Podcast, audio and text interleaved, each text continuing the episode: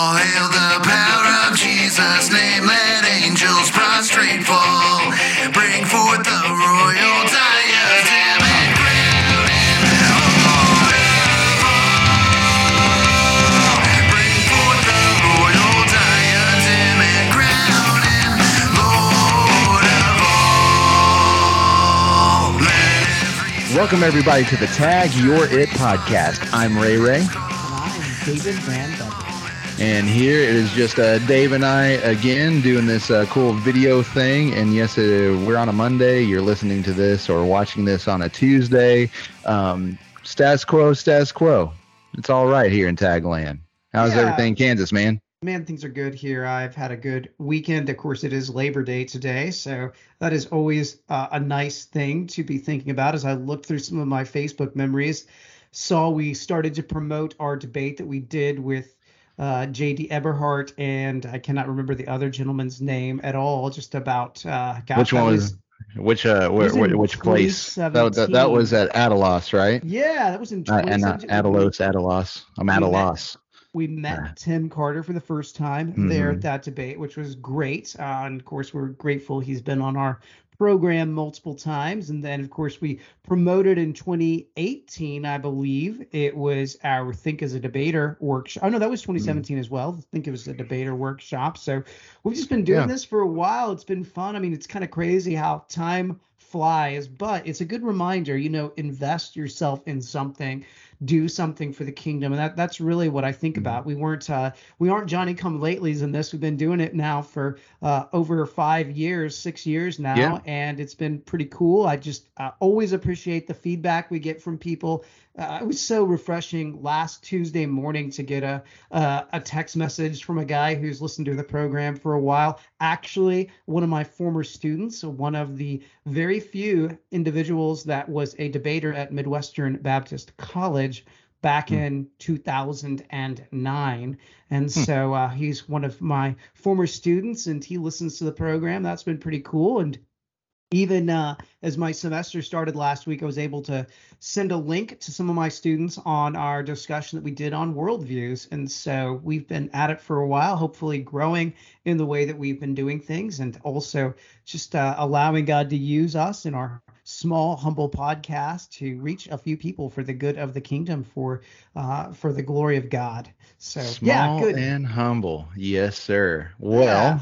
We'll get some uh, good little things out of the way because uh, things are heating up Right. in uh, ministry land anyway. But first, uh, you've for the past uh, few weeks now, uh, you've seen the beginning of the show um, talking about these things, but I just want to continue to hit them up this uh, coming Sunday, Sunday, Sunday, Sunday, and that is the uh, 11th of September. Um, I will be up at uh, First Baptist Church in Camdenton, Missouri, and it's Apologetics Sunday up there. Rob Phillips is taking uh, the morning service to talk about apologetics in front of the congregation, and then I get to be there at 3:30 is when I'll start. I finally got a few little details from Cody Harlow up there saying that yeah, it's 3:30. There's a couple of songs we'll sing together, and then I've got from basically 3:30 to 5 o'clock. So um, ample time to sing ample time for me to speak and then hopefully uh, definitely give a good uh, q&a time at the end. So if you guys are going to be there uh, make sure you've got uh, good questions and stuff and uh, so i can help provide good examples of uh, of utilizing the covenantal apologetic methodology um, so that we can go out and preach the gospel um, which is the main thing and is the power of salvation for those who believe in keeping the gospel the gospel. And uh, you know you, you know we like evidences around here but you got to be able to uh, account for why those things why facts are facts and evidence is evidence. So um, that's that's a big thing that's coming up um, again this sunday september 11th um, then we also let me uh, get on here because we're still adjusting to uh, the new way of doing things. Um, we also have on October 15th, we have an awesome conference, and I have uh, worked out some bugs.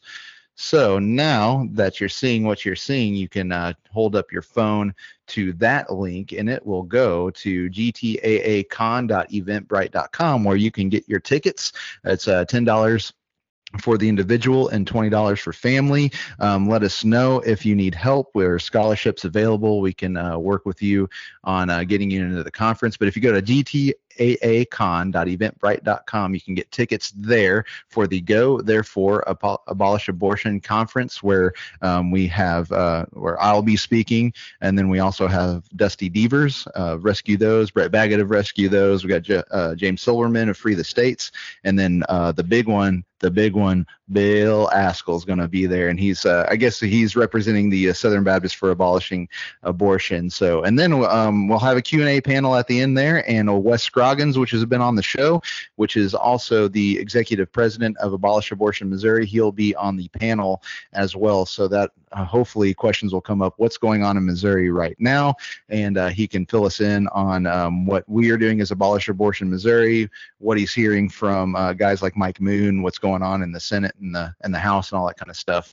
Um, so uh, we'll just a really good time uh, making sure we've got uh, all that information out so that we can go abolish abortion, especially here in the state of Missouri. So And, there's- what is yeah. coming up soon, be praying for Adam as he goes to the uh, resolutions committee and has his hearing before the resolutions committee committee hopefully, I still have not gotten an email from him. I've been watching. I've been watching. So if you are listening and you are on the resolutions committee, um, I'm not sure. Uh, we've got people that listen. I don't know who they are, but if you're on the resolutions committee, please send me an email saying that you have gotten it and that you want me to come and defend the resolution on uh, the equal pre- protection of the law for our preborn children. So And I imagine it'll be early in October when you get that opportunity, and I will be praying for you. I'm excited so for much- you to get to go so to and defend that. That is outstanding, Adam. And Yep.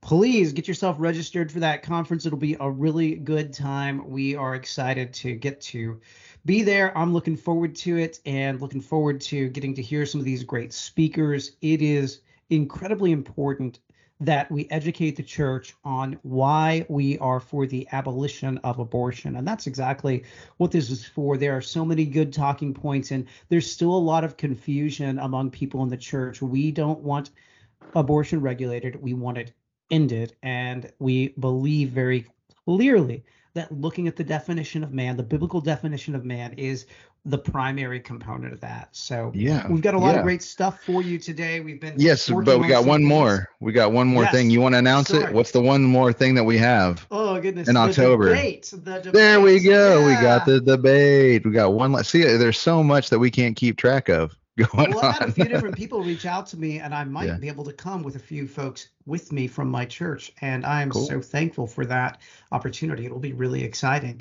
Get to present Yeah. and uh, allow some people from my church, hopefully here in Kansas, to hear about the different positions and then to see Adam defend the right position. But I guess I can I can say that. I mean, I don't have to pretend like I'm detached from it at all. yeah, but yeah, yes. Uh, Dave gets to moderate uh, me and Gabriel Zalea and Colton Wright and uh, Dennis Jackson on what does the Bible say about end times, and that will be at the uh, St. Charles Convention Center during, and this is just right the day, the night before the uh, Missouri Baptist uh, annual meeting, and so we will be in the junior ballroom C and D on the lower level of the convention center in Cha- St. Charles, Missouri, to do this. So um, it's going to be good. Again, if you are just coming on here and you had not uh, didn't have any knowledge of what's going on, we do have a few weeks back. We had all of us uh, talking about the importance of eschatology and apologetics, um, and it features all of us uh, talking about it. So uh, please, after this episode, go back into our uh, catalog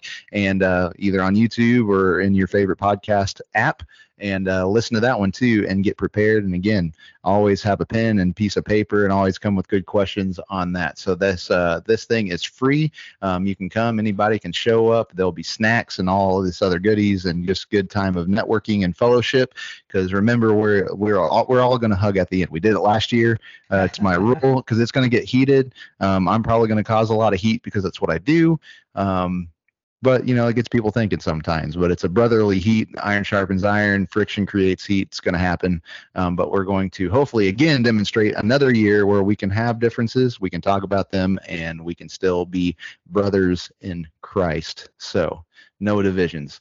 So yep. So that uh, It clears up. outstanding debate. I'm really looking forward to the opportunity to moderate this debate. Adam, I have moderated debates for you in the past, generally on the Mm-hmm. podcast, and those are great debates. And while you do amp up the heat, you do so in a charitable way. And I'm grateful for that because that is a good thing, actually, to be passionate about things that are true. Uh, The beginning of this is that it is, we're passionate about God's word, rightly understanding God's word, and that isn't something that we can somehow be uninvolved with uh, emotionally. Of course, as a Christian, looking at it from a Christian worldview, we don't just believe in emotions. We don't just believe in lo- in being rotely stoic logically. Uh, We want to recognize that man is both emotional and logical, and God uses His Word and God uses preaching to get at both things with us. So, yeah, and that kind of brings us to where we are in today's program. Which yes we have some yeah so the cool thing is yeah we we again we did some memes the other time and we're like man we haven't done memes all year so here comes another one so you know dave has brought some stuff i brought some stuff.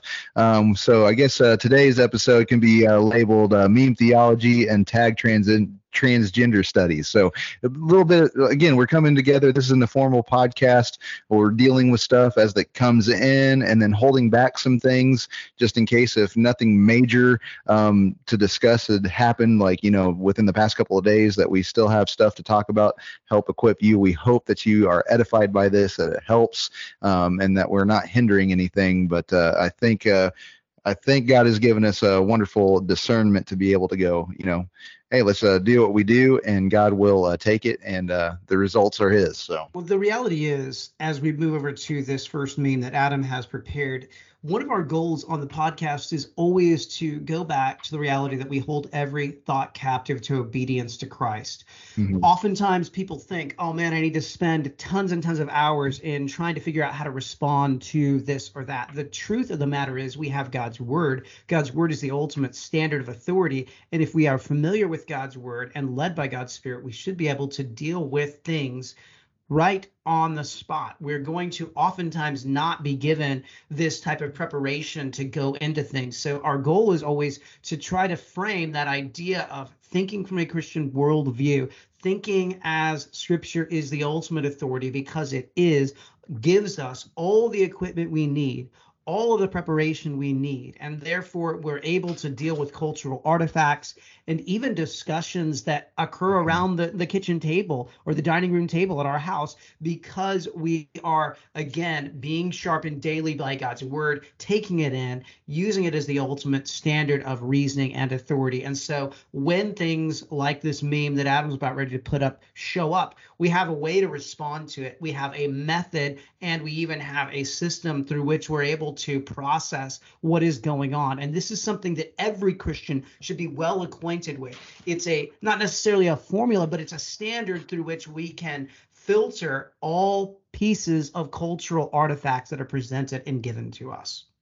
Yes. So basically, uh, with that said, we're going to head into the Meme Theology Studio.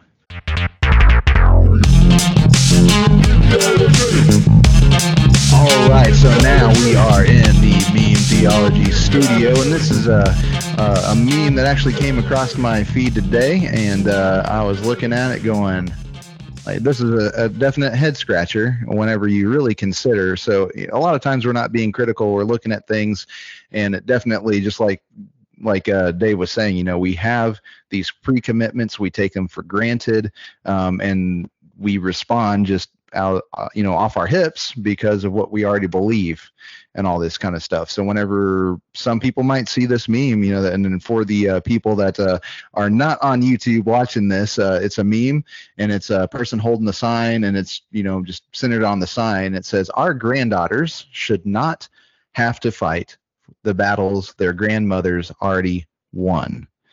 Again, that is our granddaughters should not, and that's underlined, should not have to fight the battles their grandmothers already won.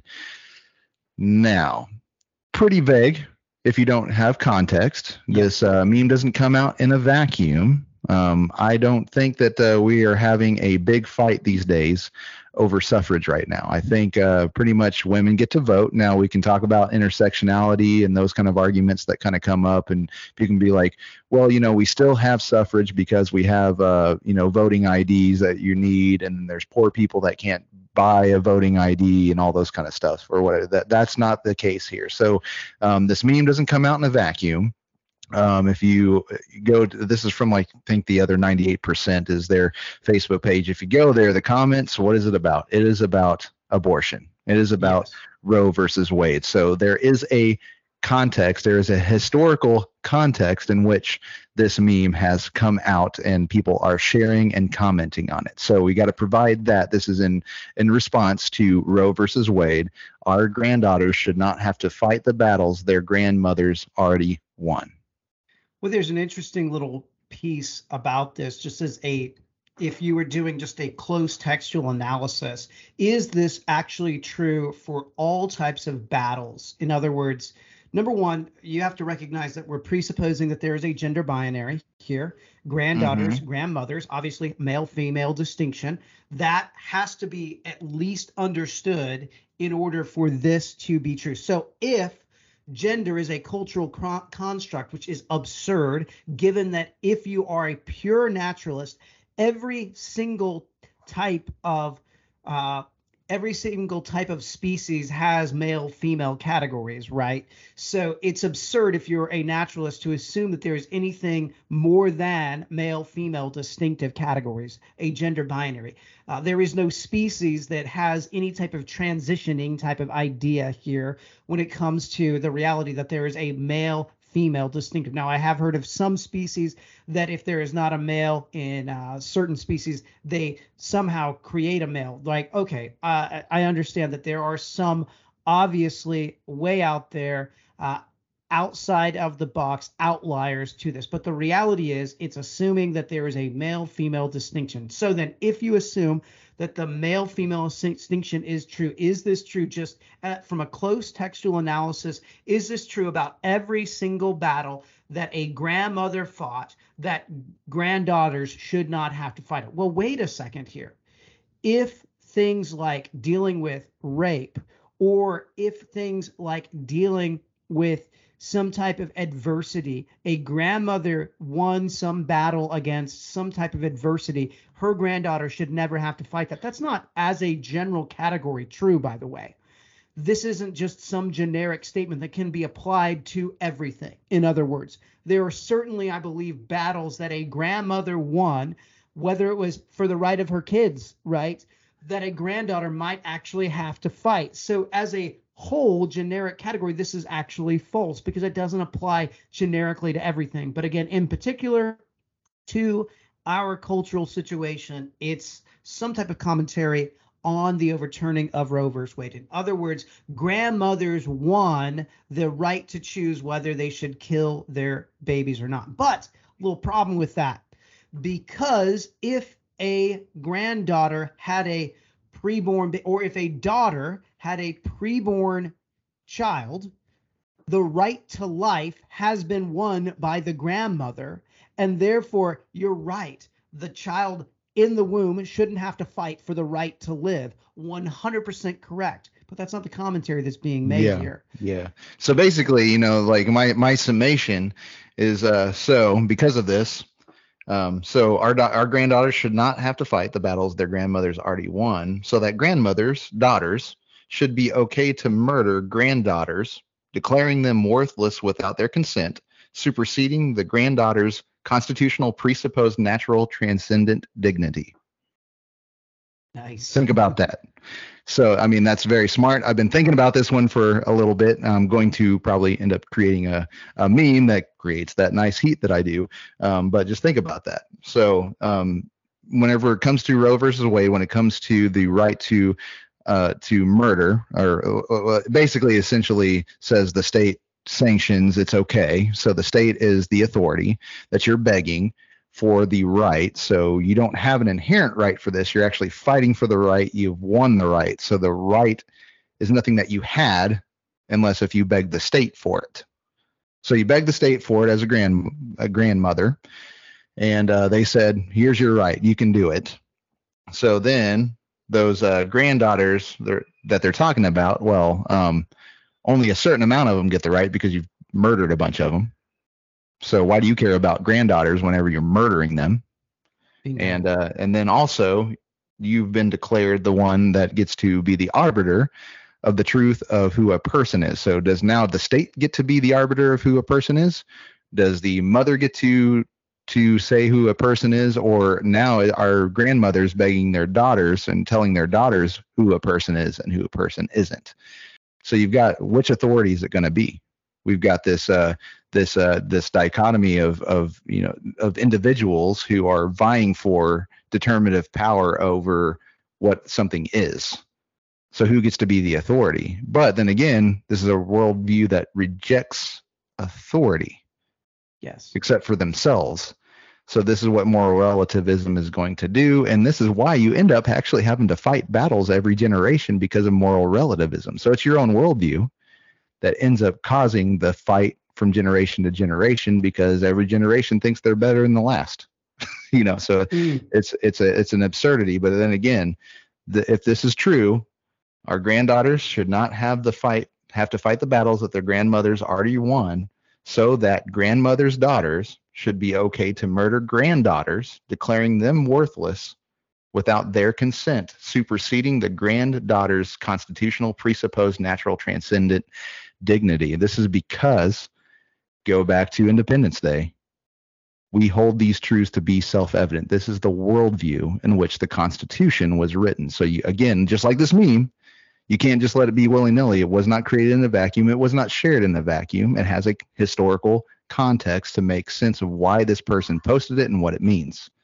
All right. So same with the Constitution. Thing about that, the Constitution grants. It says that the Congress can't do anything. The judiciary can't do anything. The federal government has limits. All right.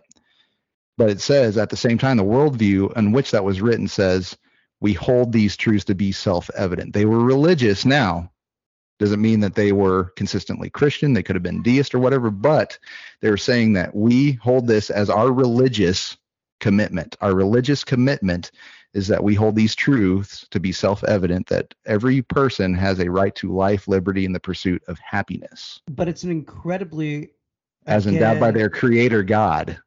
So yeah, they didn't put Yahweh, they didn't put Jehovah, Allah, whatever, but it can only make sense. The Constitution can only make sense in a Christian worldview that there is a God who created, who has condescended and revealed himself to make himself known because he is so incomprehensible. We are finite, right?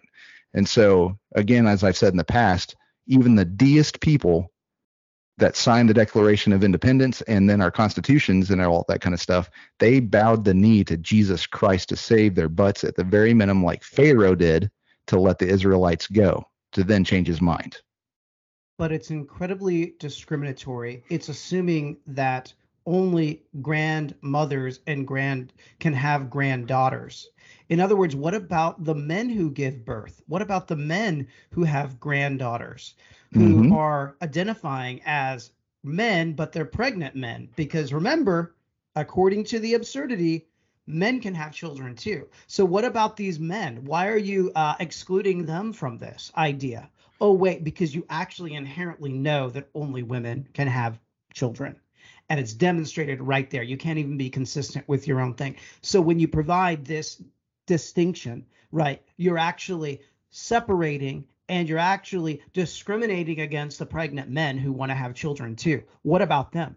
Why don't they get a voice in this? See, you can't even be consistent with that. Or what about the grandfathers who identify as grandmothers who also have men who want to have children? What about them in this? You're Mhm. again demonstrating a fundament. This has no meaning unless you're going to be inconsistent with your worldview saying that men can identify as women and have babies and women can Yeah. identify as men and still have babies. Again, incredibly demonstrating the fundamental truths that there are gender distinctions and you cannot operate in any meaningful fashion without that reality.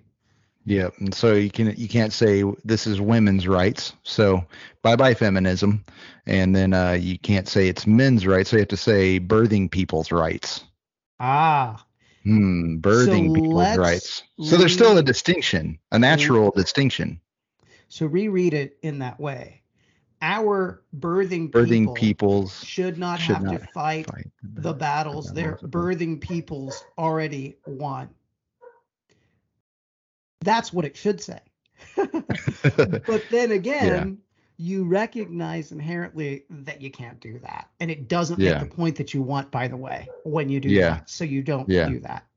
Yeah. So again, whenever you throw the T into the mix, and even the, I mean, all the letters do not. So so whenever we're talking about this, we're talking about um, again just the the dialecticism, um, and, that is a um, that is a philosophical veneer. Uh, uh, uh, uh, as the way you stick your pinky out when you drink a cup of tea, that's called contradiction. You're holding things in contradiction and tension. You're saying so basically you can't account for anything. You're admitting it.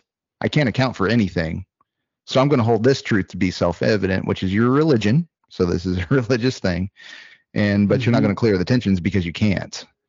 And that's only and that's because you are rejecting God. You are rejecting his revelation, you're rejecting his definitions and his facts that he has built. And so you have lost any inherent um, meaning. And so again, where are you going to go? Are you going to go to your mom for your meaning? Are you going to go to the president, uh, judiciary, legislator? You're going to go to a king, a czar, a dictator? Like who gets to tell you who you are? And if it's you that gets to tell you who you are, are you just an not necessary being and your existence is not necessary? Therefore, it's all contingent and arbitrary and irrational. So then we can't even. So see, this is why it's so important to have transcendent meaning. And again, wh- why the Constitution um, was made. So this shows you the Christian heritage that everything that has come out. America is a Reformation country, and yeah, we're going we're swinging the other way. Just a you know a couple hundred years later, and we're seeing seeing all this, and it doesn't make sense. And the postmodernism has uh, just held everything in contradiction, right? And they're trying to gaslight people that are rational and wanting to be reasonable, trying to gaslight them, making them the problem because again, it's not them. They they are righteous in and of themselves, which is self-righteousness, which is bad by the way. Um, and we, the people that are are going to Christ because we know we're unrighteous, um, we're we're the bad guys. So this is calling evil good, and we're this is not a good place to be. Amen. Right on. Yeah. So I know. Uh, yeah, I think decimated that one. anyway, but yeah, and it's one of those things that again, if anybody's listening to this and they're not a believer in anything, there there's always forgiveness. If it's called today, Mm, um, there's always uh, repentance and forgiveness. There's no condemnation for those who come to the Father through Jesus Christ. And uh, we don't we don't want to play gotcha moments. We just want to argue the arguments. We want to put what's out there um, as the foolishness that it is. To hopefully the uh, the Holy Spirit grabs a hold of you and shows you your sin, and that you come to uh, Christ um, humbly and he comes to, to you gentle and lowly and and and grabs you and holds you um, forever and so you persevere in that so you know there's we're not meaning to this to be condescending and the rest of this program because we're going to get into those same um, sort of things. Um, this is not to be condescending. This is not for us to be self-righteous. We are beggars who have found bread trying to show you and give you a morsel of that bread um, who which is you know jesus christ he is he is the living bread so uh, yeah so now yeah um we can go on to the next meme that dave has uh, provided and uh yeah go for it dave describe it for our so listeners that have cannot see it It up. So the meme that we have is actually a fairly classic picture of Jesus standing at the door knocking. In fact, as a child, I remember I had a great aunt who had this. I think it's this exact picture of basically the very classical looking Jesus uh, in his white robe and, of course, a red tunic over that. And then it says, as Jesus knocks on the door, let me in. The person inside says, why? Jesus says, so I can save you. The individual inside says, from what? From what I am going to do to you if you don't let me in. Now, multiple issues here in this meme Yeah. that I think are incredibly important to recognize. Number one, where does this meme come from? Well, it obviously comes from the one passage in scripture that actually talks about I stand at the door and knock, found in Revelation chapter 3, verse 20. Behold, I Yeah, there's stand there's at the another there's another instance where Jesus says, you know, I'm at the door, but he doesn't talk about knocking. So, you know, it's like, you know, when I'm at the door, um, you know, if you see these signs, you know that the time is here, I'm at the door or whatever. But that's not it. No, no. That we we got to go to to uh, Revelation 3 because Verse this is 20. Jesus at the door and Yeah. knocking. And So the text there says, Behold, I stand at the door and knock. If anyone hears my voice and opens the door, I will come into him and eat with him, and he with me. That is, Yeah. of course, from Revelation. So, what often has happened, and many people have seen this happen, uh, in fact, I would say, uh, frequently I have seen it occur, uh, not ever under my dad's preaching, by the way. want to make sure I say that. But I've heard many evangelists probably use this towards the end of their sermon and basically say, see, Jesus is knocking at your heart here. He wants to come in. That's oftentimes the way that this passage is used, Yeah. usually towards the end of a sermon. I've seen it from someone, I think I saw it from the same person that Adam saw it from. So the idea is we we were in the room together whenever we saw saw that above the exit door of a building. But we will not get into that because or So- moment. Yeah. So the idea is often, hey, Jesus is knocking at your heart. This passage here in Revelation applies as a general rule to everyone. But Yeah. Adam, that's not the case. That's not So the case, but but yeah. So the so the the big deal is whenever you see this, that you're he's knocking at your heart. He's knocking on the door of your heart, wanting in and to live in your heart and save you, and you're the one that's got to open the door. So this is for one bad, you know, like okay, we're Calvinist, okay, you know, but this is just bad theology because is is Jesus doing all he can do, and then you you get to reject him? No, but that's not what this is about. But it's a big deal to understand that because it's being shared that way um, because the big principle is that this whole Jesus knocking on the door thing is the person inside has never met Jesus, has never had a relationship with Jesus. There's a disconnect, and so they're wanting you to go, well, this, you know, the people inside. Basically, Jesus is uh, creating a problem to solve it. Yes. Right. So he's saying Well, that I'm going to create a problem if you if you don't let me in, I'm going to hurt you. Um, but it's like, wait, I never know, I didn't know, didn't know anything prior to this, and now you're coming in here and you're going to put this law on me, and all. No, no. The thing is, is that's what it's trying to project. But if you take the imagery and match it up to where you find that in Scripture, where is Jesus standing at the door and knocking? Well, you go here to Revelation three, where it's the only place you're going to find anything that resembles that and there is a prior relationship. There is knowledge already. So it's not as if um, the person had no knowledge. That whoever's on the inside of- of that door has no knowledge no relationship um, with christ and then getting confronted with all this stuff like man i didn't even know this happening. You're gonna you're gonna no this is that's the bad thing this is what happens and makes things irrational whenever you eisegete the eisegete something And to to then emotionally tug on here- people's hearts with bad theology Yeah, and let me uh, interject real fast Yeah. on this. The issue that should be seen right out of the gate is that eisegesis of Scripture does not just end with when you spoke about it. It actually has a greater impact. To properly mm-hmm. exegete Scripture is to do a beautiful, glorious thing, by the way.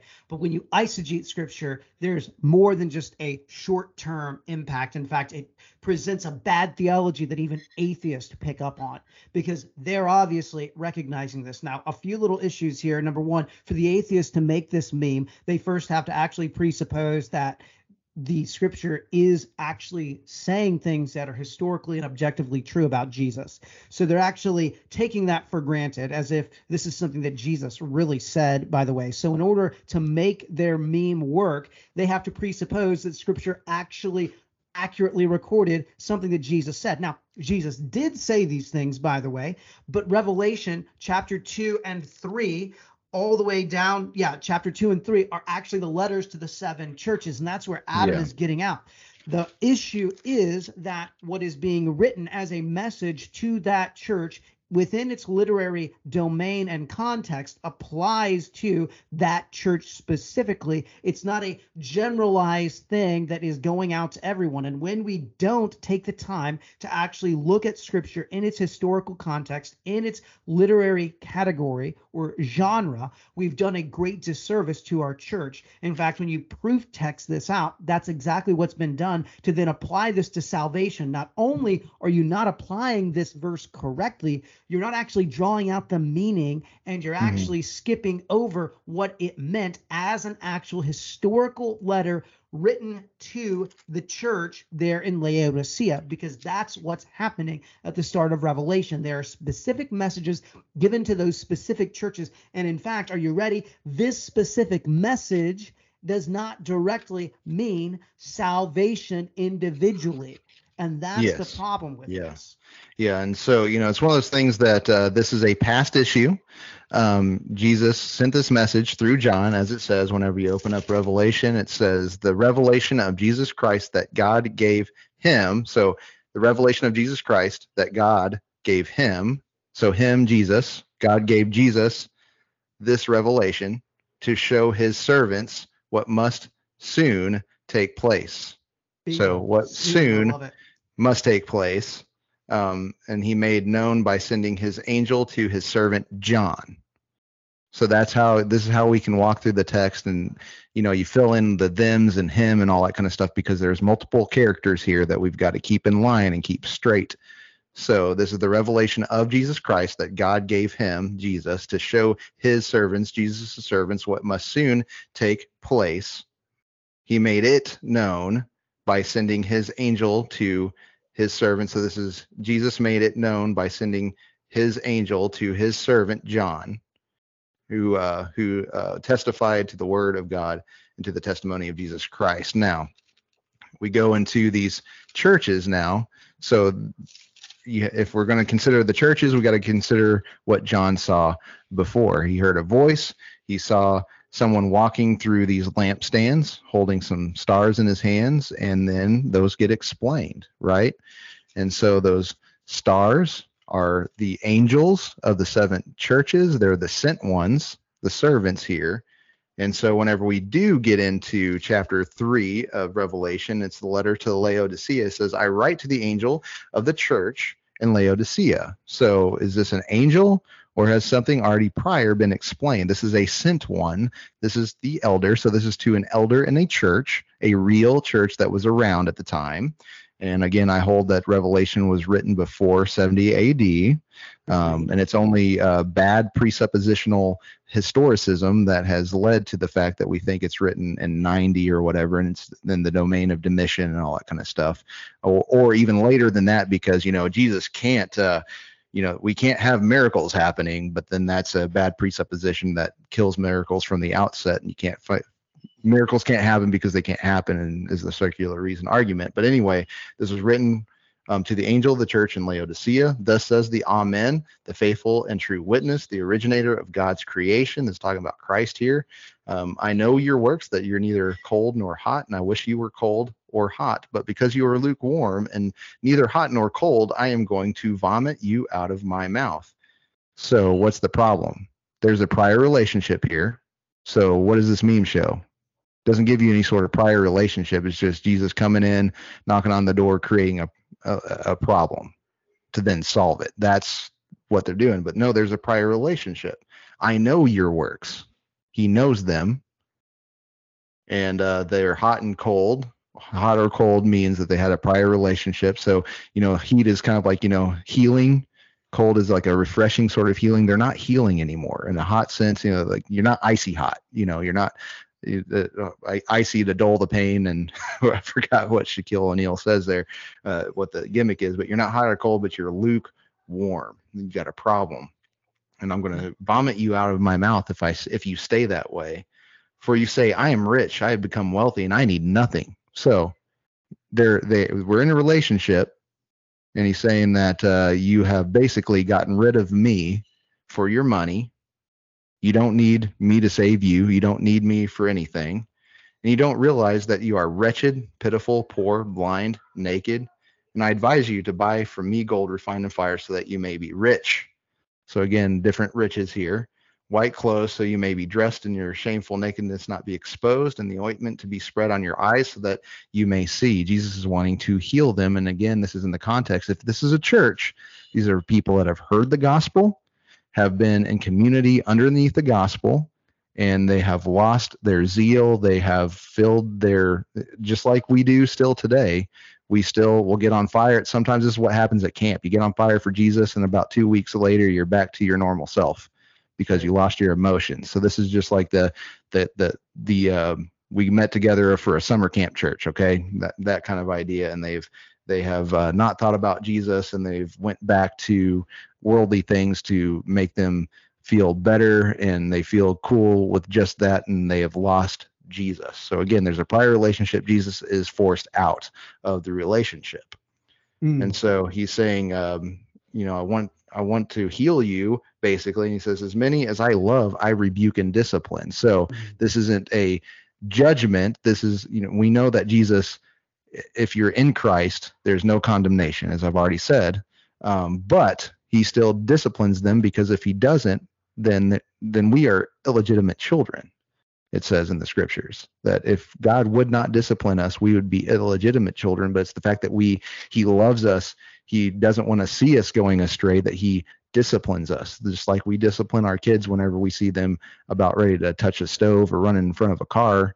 We are going to end up doing something that's probably not going to be pleasant for them, but we're going to do that to go, no, you're going to get hurt. You, you're not you're not aware, but so, so this is Jesus doing that same thing. He loves us.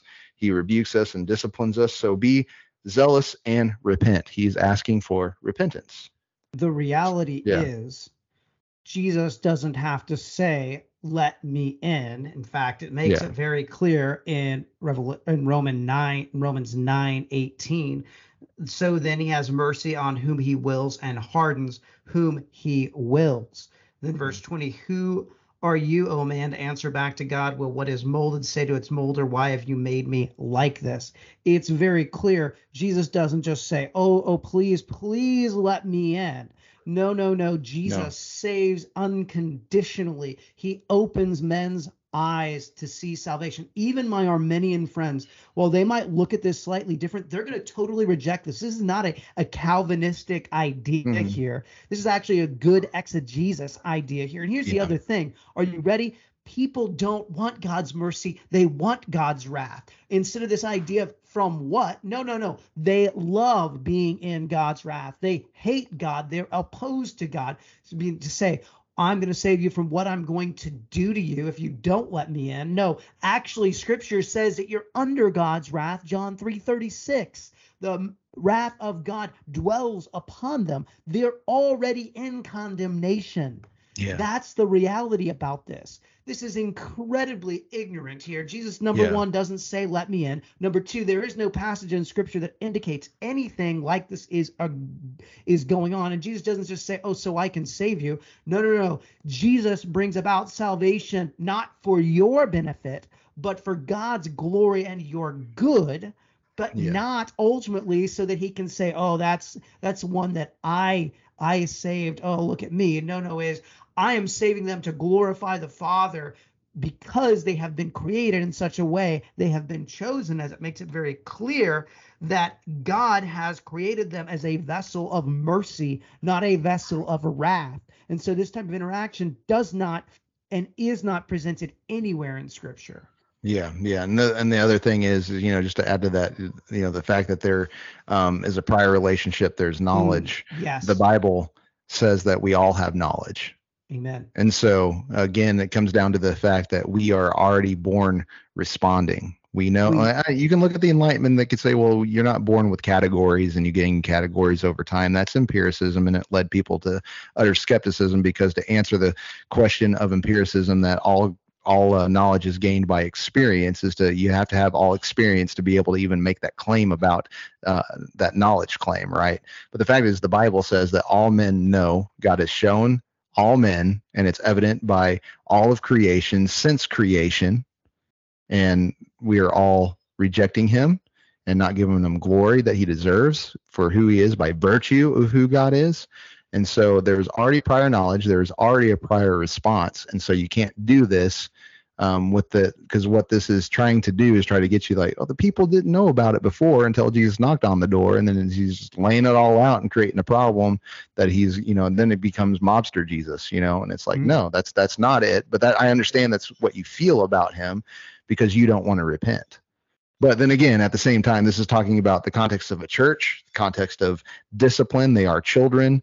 And he says, um, I'm standing at the door, so whoever opens it up, I will come and eat sup with them. So there is a reconciliation um, in a disciplined relationship with Jesus. So we're, you know, again, we will end up, hopefully that person will end up being with Jesus. He'll be warmed and he will be cooled and uh, he won't be lukewarm anymore and he'll be able to go out and be the disciple to be healing as the church is um, the healing as we apply the healing to the nations um, which get to the of revelation for that and that's why you need to come back to the debate uh, right, at the end of right. october Amen. anyway so but anyway yeah so just uh yeah just yeah that's that's one I, I'm, I'm not sure if we've ever dealt with uh, that one on uh at all i know it's something that you and me have definitely like that. seen Yeah. and we really really do not like the use of the whole jesus knocking on the door meme um, for its normal uh, its normalized uh, context and what it's used for but i'm glad we finally hit that one so thank you dave Yeah. for that meme so The next thing that we kind of want to move over to is obviously we're leaving the mo- the meme studio and we're going to deal with some videos. Now, the reason that I want to deal with some of these videos today is because it's been a little while since we've actually really talked about what is known by many people as the trans movement. Now, many of your kids are going back to school at this particular point. If you don't homeschool them, they're going back to the public school, to the public arena. One of the things that I think we have done fundamentally as evangelicals is our approach to the trans movement has been incredibly problematic. By that, I mean we try to rationalize with these individuals. But the reality is, this is not just a little change. This is a world view and a religion. And no longer should we, again, refer to this as the trans movement. It's actually the trans cult or the cultic trans movement. And I think that the, again, the problems with this i- are, are seen in, in some of the videos that we're going to be dealing with again today because these individuals don't want to rationalize they don't want to have engaging conversations. So how are we going to deal with them? And to demonstrate some of that i wanted to show just a little bit of a video and adam and i can kind of pause and stop and, and deal with some of this. But this is certainly a mindset and a worldview that is Mhm. overwhelming that at the end of the day wants nothing but to destroy and be the loudest voice in the room and any type of rejection of this totalitarianism is going to be seen through the lens of you horrible person you're trying to push your ideas on me so here's one of Mhm. the first videos that i wanted to deal with on this concept is gender neutral pronouns. Nobody said that the gender binary was easy. These are not my preferred pronouns. These are my pronouns. You will use them or So the first Hmm. little piece there. Now notice she begins with the gender binary. Whoa, whoa, whoa, whoa, whoa, whoa. Step back. There is no gender binary. Gender is a construct of a social construct of human Yeah. beings. So here's Mhm. the other issue. You have to adopt my view of reality in order for me to function. Otherwise, you're a horrible, hate filled person. Now, notice how incredibly kind this person is. There is no, Yeah. could you please refer to me in this way? In fact, I actually think uh, obviously we do ask people and i don't think that it's incredibly evil to say hey would you refer to me in this way we do that all the time but in asking people to refer to us in a specific way. We're asking them to refer to us in real categories in actual reality. We have a view of reality that things are as they are right it's an experiential view obviously of the world now notice again there is nothing about this that is actually trying to make any type of categorical distinction here. What we have Mhm. is you will do this because I said so. Yeah, and that's the that's the that, that's the thing is so I why do you get your view and I don't get mine? So this is the problem of relativism is I have a view, I have um, uh, meanings that I have attached to things that are mine. So why can't I have mine for you? Um, can you have yours for me? Um, you know, but uh, so it's like, well, you she she might come back. Well, if you use he him, then I will use he him and all that stuff. And I'm like, well, what obligates you to actually do that? Like, I understand you might want to, and you might be cool with it but you know the thing is is if i have my view um, if i utilize pronouns for you that don't agree with what i believe about you that that makes sort of like that gives me the cognitive dissonance and all that stuff and but the thing is is why are you imposing you upon me? And so that's the problem with this like we got incoherent particulars we're making our own little realities here. What is the cohesive nature that would obligate you or obligate me to you. Uh, so what by what standard? What are we going to do? And if you say that you will use them because I will make you, then might makes right, and then you're the just like the other side that you are complaining about. That this might makes right mentality right. has has squashed um, this and made this gender binary that you so much hate. But then again, you're utilizing might makes right against might makes right but you haven't actually discussed truth you haven't discussed anything. So you're just it's just a big war is all it is. Total, the totalitarian mob mentality will permeate. It's not done. Like Christian, you are going to have to deal with these types of people somewhere. Mm-hmm. You might lose your job as a result of it, but this is the no hold barred, no prisoners taken, only mutilation of everything else because this is the mob and we say you have to do it. This is their mentality. Will not refer to me at all. If you misgender me by mistake, fix it and move on. If you misgender me by according to what? According to you? See, here's the problem with your changing gender. It can change whenever you want. Therefore, you can only be like, for this time, I prefer this label for this amount of time. Well, wait a second. Yeah. Wait a second. That's always changing, always arbitrary. There is no point where there's a standard for what we can actually do. So you can take offense no matter what anyone tries to do. That's the absurdity of it. Yeah. So we want to explode gender binaries, but we want to be gendered correctly. Again, it doesn't even make sense. It's a self-refuting thing. Either gender binaries exist and or they don't. And so, you know, I just say hey you and that's a very unmeaningful hey you. How about that? Because I don't even know who you are.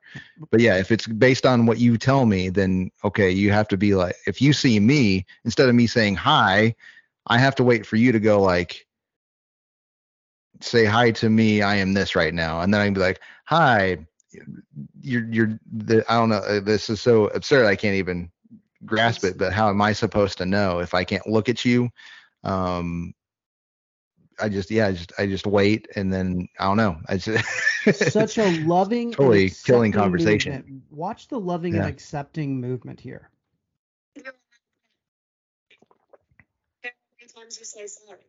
So no forgiveness, no forgiveness. There is once you've done this, you're evil, you're wicked. There is no reconciliation. There is no forgiveness. Yeah, Just I think don't do it. Moreover, if someone else misgenders me, it is never your job to tell them that it's okay. Wait a second. Wait a second. If someone else misgenders you, it's never your job to tell them that it's okay. So, so okay, so I'm standing next to her. I'm just gonna say it. Her. I'm standing next to her, right? And then you were to come up and say um, something masculine. So you yes. thought that she wanted to be masculine. So you said, "What up, dude?" And you're very masculine. Hey, sir, how's it going? Hey, I am female right now. I can't go. Um, hey, hey, Dave, it's okay. It's okay. No, no, only she gets to do that. He, well, you know, whatever at the time, whatever. So it's it's one of those things that she gets to be um, the master of her universe inside her head and in her bubble. Um, you come into that bubble wherever the distinction line is, and you know, like like nobody can speak for her she only speaks for herself. And um, she can take so again, uh, yeah, whatever so, she wants, whenever she yeah. wants. So you can't even help her. She wants. She's a victim. yeah. victim of you and your desire to actually engage them or engage her in a conversation. Yeah. Yep. Discussion of the gender spectrum confuses you, and that's fine. But if you It- It confuses everyone. It confuses you. You can't even. uh, There's no rational behind apply. it, so it's incoherent. So like what am I supposed to even understand about it? Why would you even worry about being logical or anyone being Yeah. logical? You've thrown it out the door. This whole movement has thrown it out the door. All that exists is, and I love how you said it, might make right, mob mentality, totalitarianistic mob concepts. You do what I say, and you Yeah, walk. this might way. be yeah. But then again, I mean, we we sold this back in the 90s with the, you know, the the marketing to join the army, the army of one. that is that's one thing I never understood, but now you got this army of one mentality. Um I I am. I am. And we're, we're we're to that new age esoteric I am the I am. I am Yahweh This is what you're yeah. This is cultish. Mhm. This is a cultish concept. This is a religion. This is a world view, and it's an inconsistent one. Yeah, and it's antithetical. Bingo. speak on it. My name's Courtney. If you enjoyed this All right. Yeah. So, just wanted to introduce you to this concept because we're going to be dealing with some of this. And I wanted to lay the framework. You can see very clearly that this type of thinking, this approach to reality is not just a community, it is a total world view, it is a Yeah. religion. That's why we say the trans cult. That is Yeah. exactly what it is. And if you will try to reason with these people, if you will try to present time tested logical discussion with them, they're not interested in it. This lady was not interested in any type of reasoning. It was you do, you do, you do, and you do because I command. I am in charge. Yeah. so the big thing is, is like, you know, you got to ask the question, why should I feel guilty if I don't do this? Mm. Right. So that's that's a big thing that comes up. Why should I feel guilty? And so if you if you are to feel guilty, um, and shame because uh, you've got to address people, but you you- you're struggling, right? Um, why should you feel guilty calling whoever whatever? Um, and, uh, so you see somebody looks like a girl, talks like a girl, whatever, and you go, "Hey, ma'am," and they go, they turn around and then they guilt trip you, going, "I'm not a ma'am. I'm a man today, or I am." A unicorn just whatever you know just Yeah. wh- whatever they want to call them because that's what they're they're saying there's a spectrum and you can say whatever you are and i have to respect that okay by what standard that connects me and you um what what is in between us to go you have to um submit to this you have to be, to call it kind to be able to even call it kind and right. gentle describe you have to have a standard to be able to go what is gentle what is kind what is hateful what is forceful.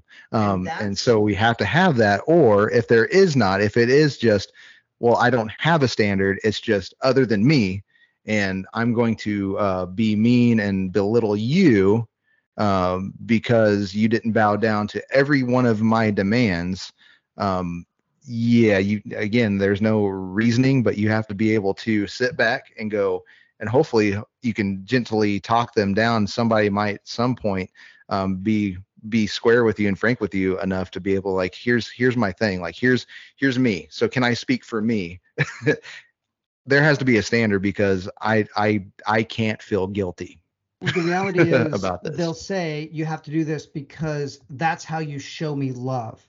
Mhm. Again, you say, according to Okay, what love. definition do I show you love? I don't accept your presupposition that the greatest thing for you is how you feel. I don't operate that way with anybody, by the way. We never operate that way with our children or with someone who's going to say, I'm going to kill myself today. Well, you might feel like that's a good idea, but guess what? It is the ultimate way to end any type of human flourishing. It is the Mhm. ultimate way to destroy yourself. So I am not going to clap my hands at whatever you think is best for you. And I'm not going to jump into the delusion that you have created because you can't cogently or consistently define even what it is that you want. What brings you happiness? Well, it changes all the time for you. Therefore, Mhm. how am I going to at all, again, put forward any type or advocate for any type of human flourishing when what you're doing is number one, creating uh, a position in your body where you're telling it to do something that it doesn't by adding chemicals to it in a way that is actually destructive. Your risk of again committing suicide is exponentially greater. So you destroy your physical body you give yourself a greater risk for killing yourself or for ending your life prematurely in some way be it through drug abuse or alcohol abuse or something else. All of those things. So i'm not going to adopt your idea on human flourishing but here's why this is so important and this is why i actually wanted to even introduce this topic because while you're going to run into people like that the reality is your children, if they're going to the public school, are going to run into people like this next individual in this video. Mhm. And I wanted to share with this and offer some ideas of, of what parents should do, can do, and I believe uh, have the ability to do to deal with these types of situations. And uh, so I'll play the video and we can kind of stop and start through it. And Adam, let me know if I stop or Mhm. start. Let me know when when to start if there's something you wanted to say. So I'll let All right. this uh, I'll let this uh, individual kind of share their position. and a lot of other teachers on TikTok were wondering how I managed coming out to my students. Uh, and it, Okay. So, as you can see, Mm. There is a perpetuation of this idea through a mediated framework. Here's the number Yeah. one thing Parents, do you know what your children are consuming regarding social media? What Yeah. apps do they have? How are they engaging people? What how active are you? Here's the thing. Um, when social media becomes something that is in your home, when you get a device with your child on it, we can see that multiple worldviews are now entering into the mind of your child. Multiple worldviews are now being argued for or advanced in the mind of your children. How have you prepared your children to deal with that is a major thing. But Yeah. likewise, this is an adult who is on TikTok with your kids, by the way, and also they're in your school. And so now someone is asking this this gentleman how he came out to everyone. Yeah, yeah, and it's also and so the uh, it's going to go into the school, and so the big thing is we have to have the conversation. We can't shelter our kids. Um, we can we can put guideposts on our TV programs, all that kind of stuff. We we don't want our kids just blindly come to, but we need to make sure that uh, there's structure and a place to talk and go like, here's what here's reality. Here's what's really going on out there. Um, here's how we should process this. Here's how. So we need to again, our kids become um, the the the disciple that the disciples that God has given us um, as parents, um, instead of going out and being and, and grabbing people and talking to people. No, he, God goes, here you go. Here's a couple. You know, like I got a couple little disciples to make, right?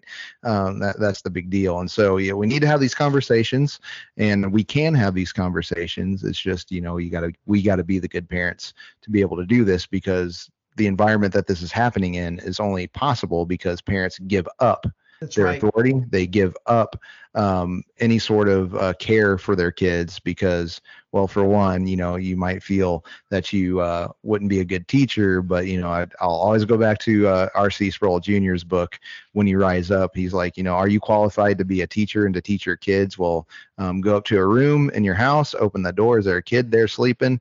Yep, yep, you're qualified because God gets to tell you you're qualified. He will open the womb. He will give you a kid. He has supplied you with your His word. He has given you everything um, for life and godliness, as Second Peter um, one states. Um, so you rest in the promises of God and you teach your kids, um, so you can have these these conversations. And we also have a church with elders and all that kind of stuff to equip us to be able to have this conversation. So please don't shut your kids out and uh, keep them from this. You, we don't have to shelter our kids; they can know about this, but we, need to teach them as soon as possible from a Christian worldview why is this is right, why this is wrong, and how we engage it to again love them the way that Jesus would have them love have us love them not the way that they want us to love them but how he would want us to love our enemies That's right. Well, and, and this is the thing. Parents need to be having Christian worldview discussions with their Mhm. children. When a child brings home a short story to your home and they're going to do this as homework, if they're going to public school, ask them, well, what worldview does this derive from? What are the positions that are being advocated about who humanity is, about what's wrong with humanity, about how that can be fixed. Like those things are are just exactly what you what is the presupposition on who is man? Uh, Mhm. what is wrong with man? How does that get fixed? These ideas are going to be perpetuated. Now, for this lady, what's wrong with man is, well, specifically to her, what's wrong with her? She feels like she's a woman when she was born a man. Interesting. Okay, so your ultimate authority there is what? Ah, your ultimate authority is how you feel. Well, that doesn't operate in every single situation. I promise you, you're inconsistent with that. But let me hit play on this video as we work through it. As Yeah. uh, he tells the story about how um, he presented to his kids that he was trans. pretty interesting story. This is way before the pandemic. I came back to my school after being away from it for a while, during which time I transitioned. So here's the interesting thing: Did the school Yeah. give him this time off? If so, it was on your taxpayer dime. He was hired to do a job. Now, if he took his vacation, guess what? The school still had to pay for someone to be there as a substitute. Thank you. You Yeah. contributed. Well, this is uh, the, he's saying that it was during COVID, so there was the lockdowns and all that stuff. So this Oh, transition happened over COVID. Um, so I mean that was a good long time to go through processes and all that stuff. So you know you uh, yeah you you're underneath the teaching of this teacher for a long time, um, dressed up as a man, all that kind of stuff, and then all of a sudden it's come back and wait a second, are you the same person? um, what's going on here? And that's what the kids are getting confronted with is like okay we did not see you for however long that the schools were shut down or whatever in the area. Um, and then now you're back and you transition to this and so it does make a big major impact on kids. They're going to ask questions um, and uh, where should this again where these discussions take place? If uh, again if somebody can't come out and say that they're a christian from the um, desk of a classroom or have an assembly of you know i i i, I went on a uh, summer missions trip and uh, i want to tell the kids why i'm totally a different person i'm happier because they're going to ask questions on why i'm treating them better um, let's have an assembly where i tell them what happened to me um, on this missions trip um, about how i met jesus you know can we have that in schools But here's Hmm. the thing. What are the ultimate standards? And this is why we can make the argument that this is a religion. The idea is that there is a definition of man that I can make up. I have, Mhm. and I am the ultimate definer of who I am. Now, here's the other issue. If that is what I'm going to share with my students, how man, how humanity should operate, therefore, I am making a religious statement about my being. And Yes. I am saying that I am more than just the material reality that I am. I am a spiritual being and I feel this certain way, and I'm going to match physical reality with what I believe is my spiritual reality. Therefore, I've defined man, I've defined human existence as more than just physical material. I've defined it as something that is both physical and material. Therefore, I've made a religious statement. Yeah, and then you got to account for this spiritual. Um, why are you changing your material? Why can't you just uh, live as a spiritual being, um, trapped in a body that you're trying to get out of it and become a Gnostic? How about that? You know, that's been around. That has some history to it.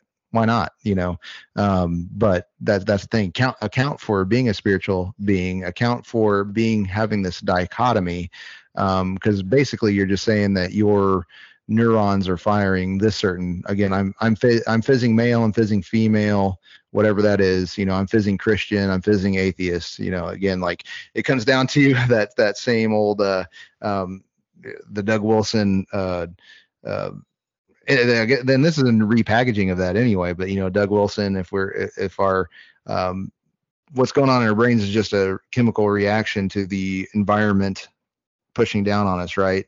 Um and we're just matter in motion governed by time and chance. Okay you take a bottle of dr pepper you take a mo- bottle of mountain dew and you shake them up and then you open up the caps and then you get the reaction right? Okay which one's true? Which one is true? They're just fizzing. That's all you are. Um, so why does it even matter? Like you can't even Right. again you can't say like why does this matter? Why why does the impact that the kids have why does that matter? Like why are you concerned because they're going to have their beliefs and guess what? You can't change their beliefs because they can't change your beliefs. Again there there's a wall of separation between each and every person whenever you have this as like the i am mentality. Um, again you make incoherent particulars yet you're going to uh, keep on appealing no you have to do that. Oh, i do. That's not my belief. I mean that's your belief about you but what's for you is for you and what's me for me and i don't have to like what what you are and you can't there's nothing transcendent other some uh, mob government um, that you're going to make bow to you and they're going to you know want your votes and your money. So they're going to they're just going to go for you for a time and then you know you start uh, i mean the, the thing is is somebody's going to end up being sanctionedly murdered right. um, by this anyway. So again you can't get rid of violence. Um, this is that's just this is not the reality we live in So here's the interesting thing. What's going to happen next is he's going to tell you about how he was able to utilize the school as a means for him to propagate his religion. hmm the kids knew me as trans, but I wanted to talk about it. So what I did is as soon as I came back, I joined up with the GSA, realized how many questions the kids had, and decided the best thing to do would be to host a Q&A. So the kids made up a whole bunch of flyers, and then one day during lunch, we hosted the tea talk. It was a triple entendre of tea as in trans, T as in spilling the tea, and tea as in we literally served them tea. My name's Corey. Interesting. Hmm. Interesting there. So when he came back, he decided that he was going to utilize a school classroom during school time to allow students to propagate and promote a dialogue where he was going to rationalize his behavior before the students. In Mhm. other words, he was going to defend his worldview and his position on man and redemption to a bunch of children in the school and during school time with government funding. Of course, work GSA Gay Straight Alliance, uh, which is interesting on how anyone can be gay with gender not being a binary thing. By the way, just yeah yeah so I'm again not the first to make you, yeah again you put all the letters together and they're it's they're again they're in a dialectical tension to one another and they are they, all they're wanting is to come together to force people into one certain position and once you get that how is there there there is no way to then continue on. Once they get what they want collectively their their shared goals once they get what they want what are you going to do once they get what they want? Because they're going to end up splintering. That's what intersectionality does. And so then, then there's going to be well um, there's going to be one one of those letters is going to rise to a little bit more prominence and have a little less intersections. And then you're going to so which which letter is going to have the most intersections? And they're going to be going well i'm the victim of everything and so you're going to have to bow down to me. And so then again we are in dialectical tension. We're going to be at war the whole time. And so the the alphabet's not going to save you. Uh, bowing down to the Mhm. alphabet's only going to lead to absolute destruction which then again goes into romans 118 through 32 we can't say it uh, much more um, this is this is the why we do the the apologetic the way we do but they know god. They've rejected god so god has thrown judgment on them by darkening their minds. He's handed them over to their desires their to distressful passions uh, uh, their women exchanged natural relations for unnatural ones the men in the same way also left natural relations with women and were inflamed in, in their lust for one another men committed shameless acts with men and received in their own persons the appropriate penalty for their error and because they did not think it worthwhile to acknowledge God, God delivered them over to a corrupt mind so that they do what is not right. They are filled with unrighteousness, evil, greed, and wickedness. They are full of envy, murder, quarrels, deceit, and malice. And they are gossips, slanders, God haters, arrogant, proud, boastful. Inventors of evil, disobedient to parents, senseless, untrustworthy, unloving, and unmerciful, although they know God's just sentence that those who practice such things deserve to die, they not only do them, but even applaud others who practice them. This is judgment. And so, again, this comes down to God is judging our nation. He's judging um, nations that that are going that way and letting this stuff happen and sanctioning it to happen. And again, we have a church service Q and A in our schools about it. So Here's- judgment is coming. What are you going to do about it? here is, in my mind, the most important thing of playing these two videos as we kind of begin to, to wrap up this episode. Mhm. Here's what I want to provide as four ways to respond to this type of mentality. Yeah. Number one, when you hear of these types of things, you need to engage the principal and you need to engage the um, engage your school board. You need to demonstrate that this is a worldview, this is a religion. Mm-hmm. So engage them, but demonstrate that this is a religion. How would we define this as a religion? Number one, it provides a definition of man. Number two, it defines a type of reconciliation. Oh, or a- divine sin. So there's a yes. there's yeah, you have man, yeah, you have jumped one. sin, yeah, and then you have redemption. Yes, and it's how to be saved for, through it. This yes, is a religion. and then there's an eschatology. Number well. three, you make sure that the standards are equal. If they're going to be allowed to provide opportunities to perpetuate their religion, then you should be able to have those same pieces of uh, engagement. And number Mhm. four, this is actually really number one be preparing your children. Be preparing your Mhm. children for this type of mentality and no longer adopt the idea of, well, this is just someone's opinion. This is just a movement. No, this is a religion. Why? Because they're defining man, they're defining the brokenness of man, and they're defining reconciliation, right? Yeah, it's one of the things that we got to recognize. Um, what do we call in the 1800s? What happened with churches? and What we call oh the Restoration movement. Religious, right? It was, you know, it was it was relig- it was a religious movement, and the thing is, because we're connecting this with the scientific veneer, they're saying, well, no, science and religion. You, uh, the presupposition is that science and religion got a little thing between them. You know, there's there's no connecting science and religion, right? Um, so if you talk scientifically, then it's not religious.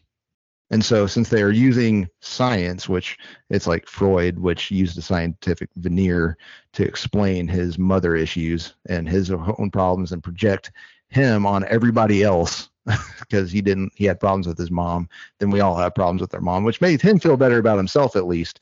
Uh, you know that's that's what's going on. It's not science. It's it, it, it is religion but the thing is is you're going to find out. You have to have you have pre-commitments you have a worldview a network of presuppositions that before you even get out of bed in the morning or else you wouldn't even step foot out of bed. Why are you even in the bed? What is the bed? Um, you know we can get into the you know you can say well you're just being ultra philosophical and all that stuff. No no we have to really think about these things especially we're going to force this on people and that's what's happening. Keep calling out the totalitarian mindset of these individuals. By that, Yeah. I mean they want total control. It is our way or nothing. You can see that in the first video. That lady is an evangelist for this position. That Yeah. lady is not only an evangelist, she's a revivalist for this position. And this lady is likewise an evangelist within the school for this worldview, for this cultic religious mentality.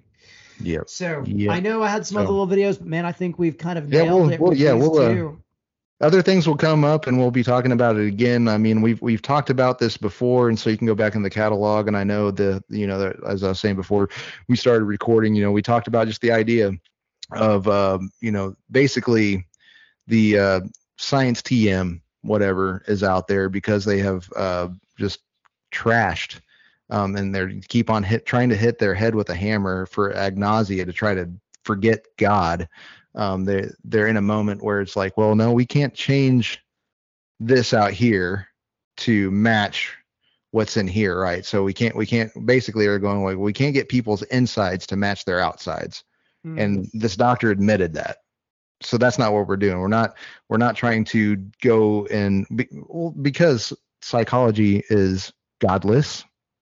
There's no meaning or anything. It's just moral moral relativism and all that kind of stuff. You, you know, we're not going to utilize the gospel. We're not going to give the law. We're not going to give the gospel. And so, no, you're not going to change hearts to match reality, yes. right? What's outside. So now we've got to make outside match what is feeling inside. And this was admitted by a doctor. And so you can go back and I'd have to find the episode, but we I remember playing the video, so it wasn't us just uh, reinterpreting it or anything. We played the video, we got the quotes.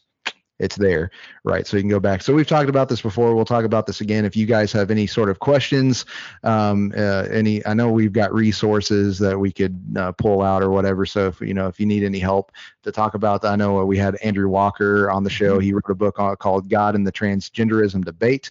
Um, that can help you. But please, uh, just you know, this is we shouldn't be uh, um, like I guess a lot of people are shocked by things. You know, like we of all Christians should read our Bibles and know the depths of depravity. Um, it's been it's been revealed. God has already let us know. Again, we already have everything, so we shouldn't be shocked. And so that gives our composure. We're not shocked. So again, um, you know, some people might be like, uh, "Well, you're not offended, you're not mad." It's like, well, no, no, I know what's going on. I, and so it's not that I approve or anything, and I'm not going to approve, and I'm not going to help. I'm just not shocked because I know what the condition of man is, and then you can approach and then go and do these things. So you know, uh, don't be afraid to talk. If your kids come home and talk about talk about like you need to be the one. God has given you kids. He's given you authority. He's given you His word. He has indwelt you with His Spirit. So go teach your kids in a gentle and lowly way, um, and and do it where they can they can take it and then teach them again not to react because there's the reaction that we don't want which is kids stoning kids in the playground right? We mm-hmm. that's that's the that's what they're screaming about.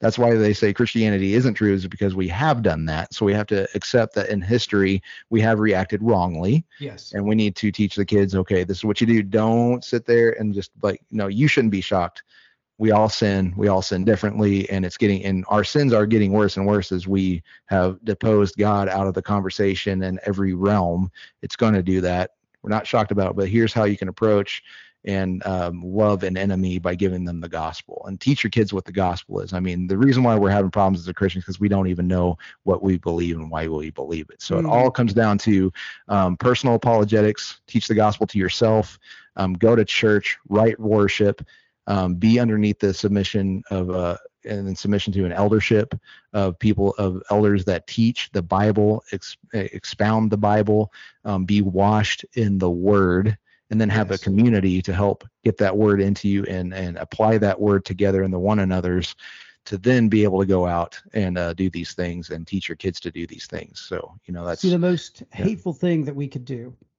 in both of those videos cases is to go along with their delusion.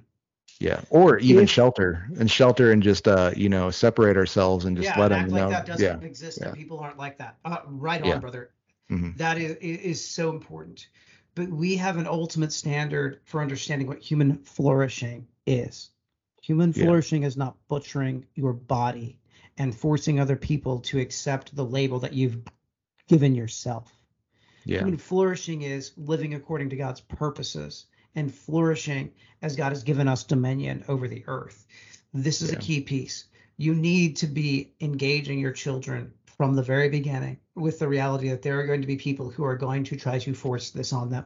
How do you respond to those individuals? yeah. What do you Yeah. do? Yep. So, but that's a good question, and I think we've answered it pretty all right anyway. But yeah, continue continue to uh, read your scriptures, get into them.